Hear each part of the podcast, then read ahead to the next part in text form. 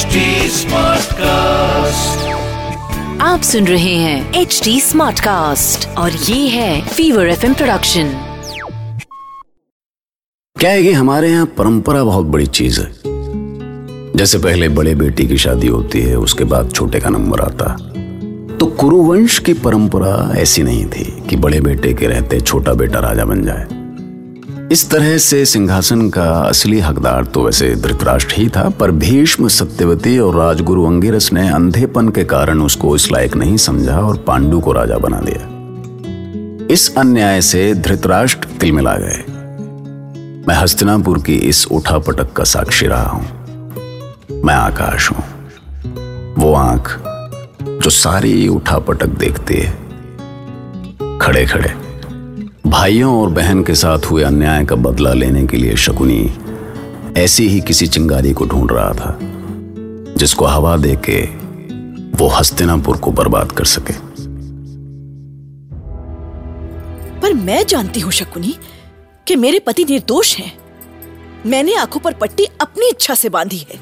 मुझे अपने घाव मत दिखाओ बहन। मेरी ये लंगड़ी टांग ही मुझे मेरे प्रण का स्मरण कराने के लिए काफ़ी है।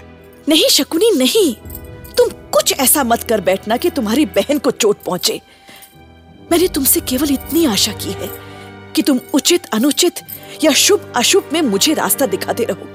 और वो भी केवल इसलिए कि मेरी आँखों पर पट्टी बंधी है। चिंता मत करो बहन, गांधारी। अब मैं तुम्हारे और तुम्हारे पति की आँखें बंद कर जी रहा हूँ। और इन आँखों को क्या करना है, ये आँखें अच्छी तरह से जानते हैं।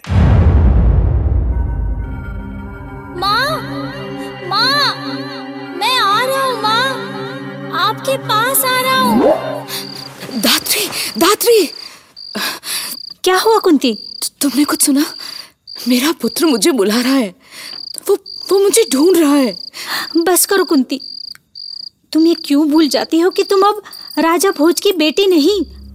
हस्तिनापुर की बहू हो। यदि किसी को थोड़ी सी भी आशंका हो गई तो अनर्थ हो जाएगा। तो मैं क्या करूँ धात्री मैं भले उससे दूर हो गई हूँ पर वो अभी भी मुझसे दूर नहीं हुआ। और दूर होगा भी नहीं। बस तुम इस रहस्य को अपने मन में छुपा कर रखो। मुझे उसकी सारी सूचनाएँ मिल रही है। अब तो उसका नामकरण भी हो चुका है। नामकरण? क्या नाम रखा है मेरे पुत्र का? कर्ण। कर्ण?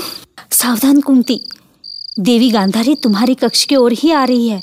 आ, हाँ पर जाओ आगे बढ़कर उनका स्वागत करो। दीदी आशीर्वाद दीजिए। आप महारानी पद की गरिमा का ध्यान रखें देवी। मेरे चरण स्पर्श करके मुझे पाप का भागी क्यों बना रही हैं? पाप? आपके चरण का स्पर्श पाकर तो मैं पुण्य की भागी बनूँगी दीदी। आशीर्वाद दीजिए मुझे।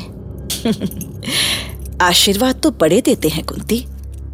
मैं हस्तिनापुर की महारानी से बड़ी कैसे हो सकती हूँ? ऐसा कहकर मुझे अपने स्नेह से वंचित ना करें। महारानी होने भर से मैं आपसे बड़ी नहीं हो सकती। भाभी श्री आप आपको यहाँ देख के मैं धन्य हुआ।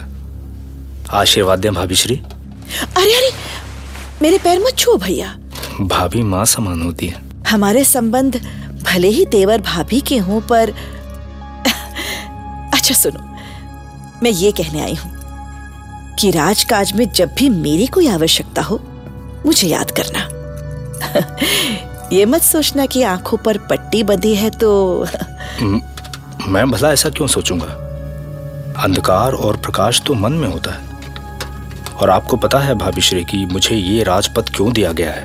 इसलिए कि आपके पास आँखें हैं।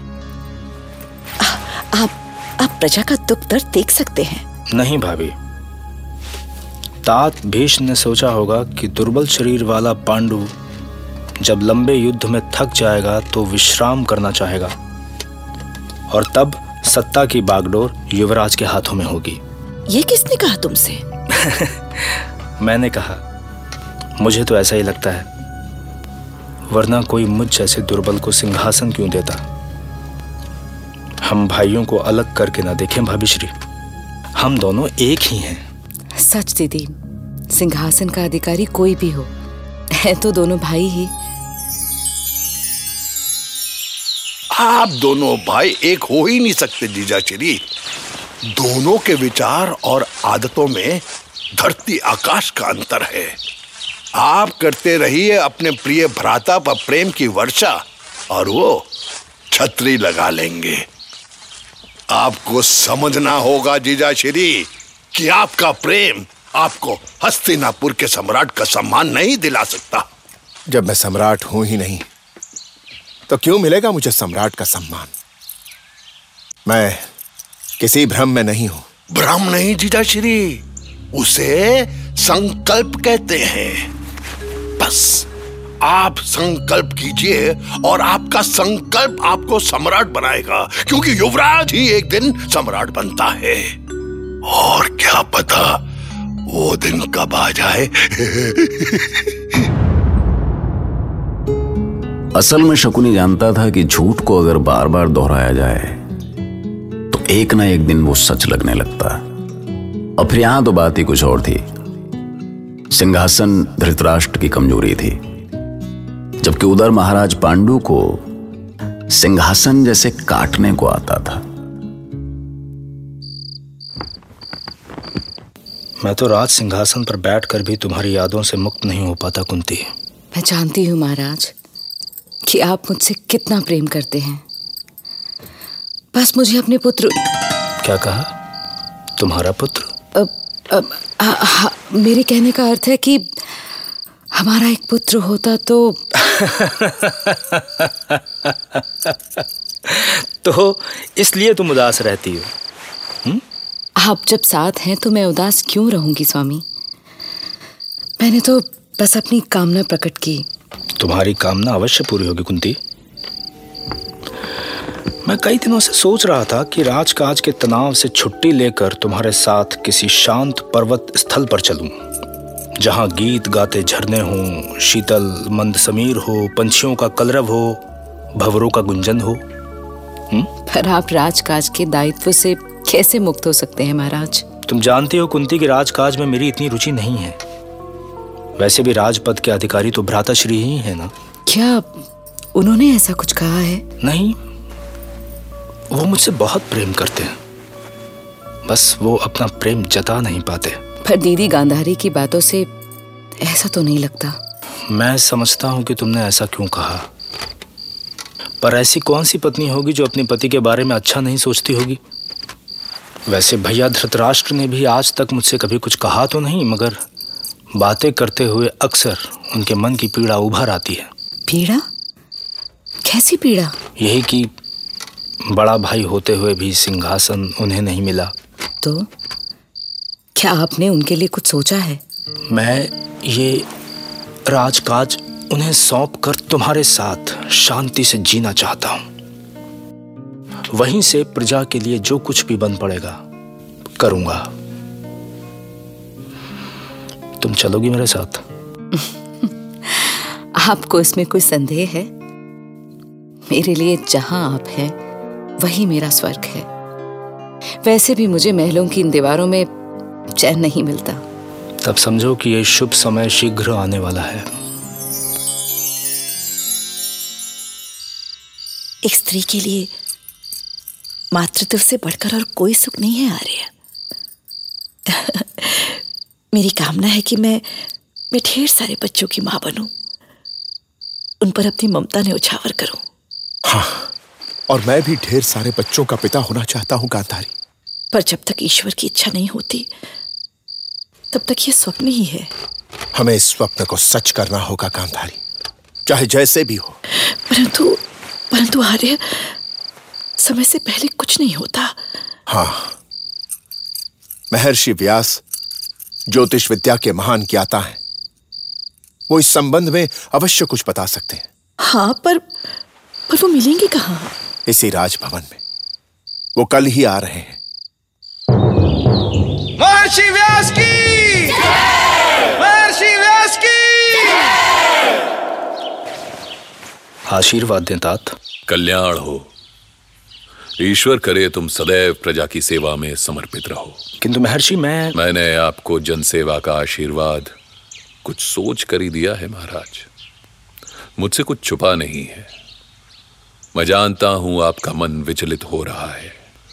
पर एक बात गांठ बाँध कर रख लो कि ये विरक्ति आपके लिए शुभ नहीं है। प्रणाम ऋषिवर। कल्याण हो। ये देवी गांधारी आपका आशीर्वाद चाहती हैं। वो अपने भविष्य के विषय में आपसे कुछ जानना चाहती है ऋषिवर। मैं जानता हूँ युवराज धृतराष्ट्र कि देवी गांधारी को पुत्र की कामना है और उनकी ये कामना अवश्य पूर्ण होगी। तो भाई साहब महर्षि व्यास ने गांधारी को एक नहीं दो नहीं पूरे सौ पुत्रों का आशीर्वाद दिया। लेकिन उन्होंने ये नहीं बताया कि ये पुत्र कब और कैसे होंगे। बस परेशानी यहीं से शुरू हो गई। महर्षि का आशीर्वाद पाने के बाद भी साल पर साल बीतते जा रहे थे और आखिरकार गांधारी और धृतराष्ट्र का धैर्य जवाब देने लगा। अब यह इंतज़ार की भी कोई सीमा होती है। खासकर धृतराष्ट्र को जल्दी इसलिए भी थी कि वो अपनी संतान पांडु से पहले पाना चाहते थे। लेकिन जैसा हम चाहते हैं वैसा अक्सर कहाँ हो पाता। और फिर जल्दबाजी अक्सर अपने पीछे एक पछतावा छोड़ जाती है। सुने हो? जल्दबाजी का काम शैतान का। है ना? सुनते रहिए, महाभारत।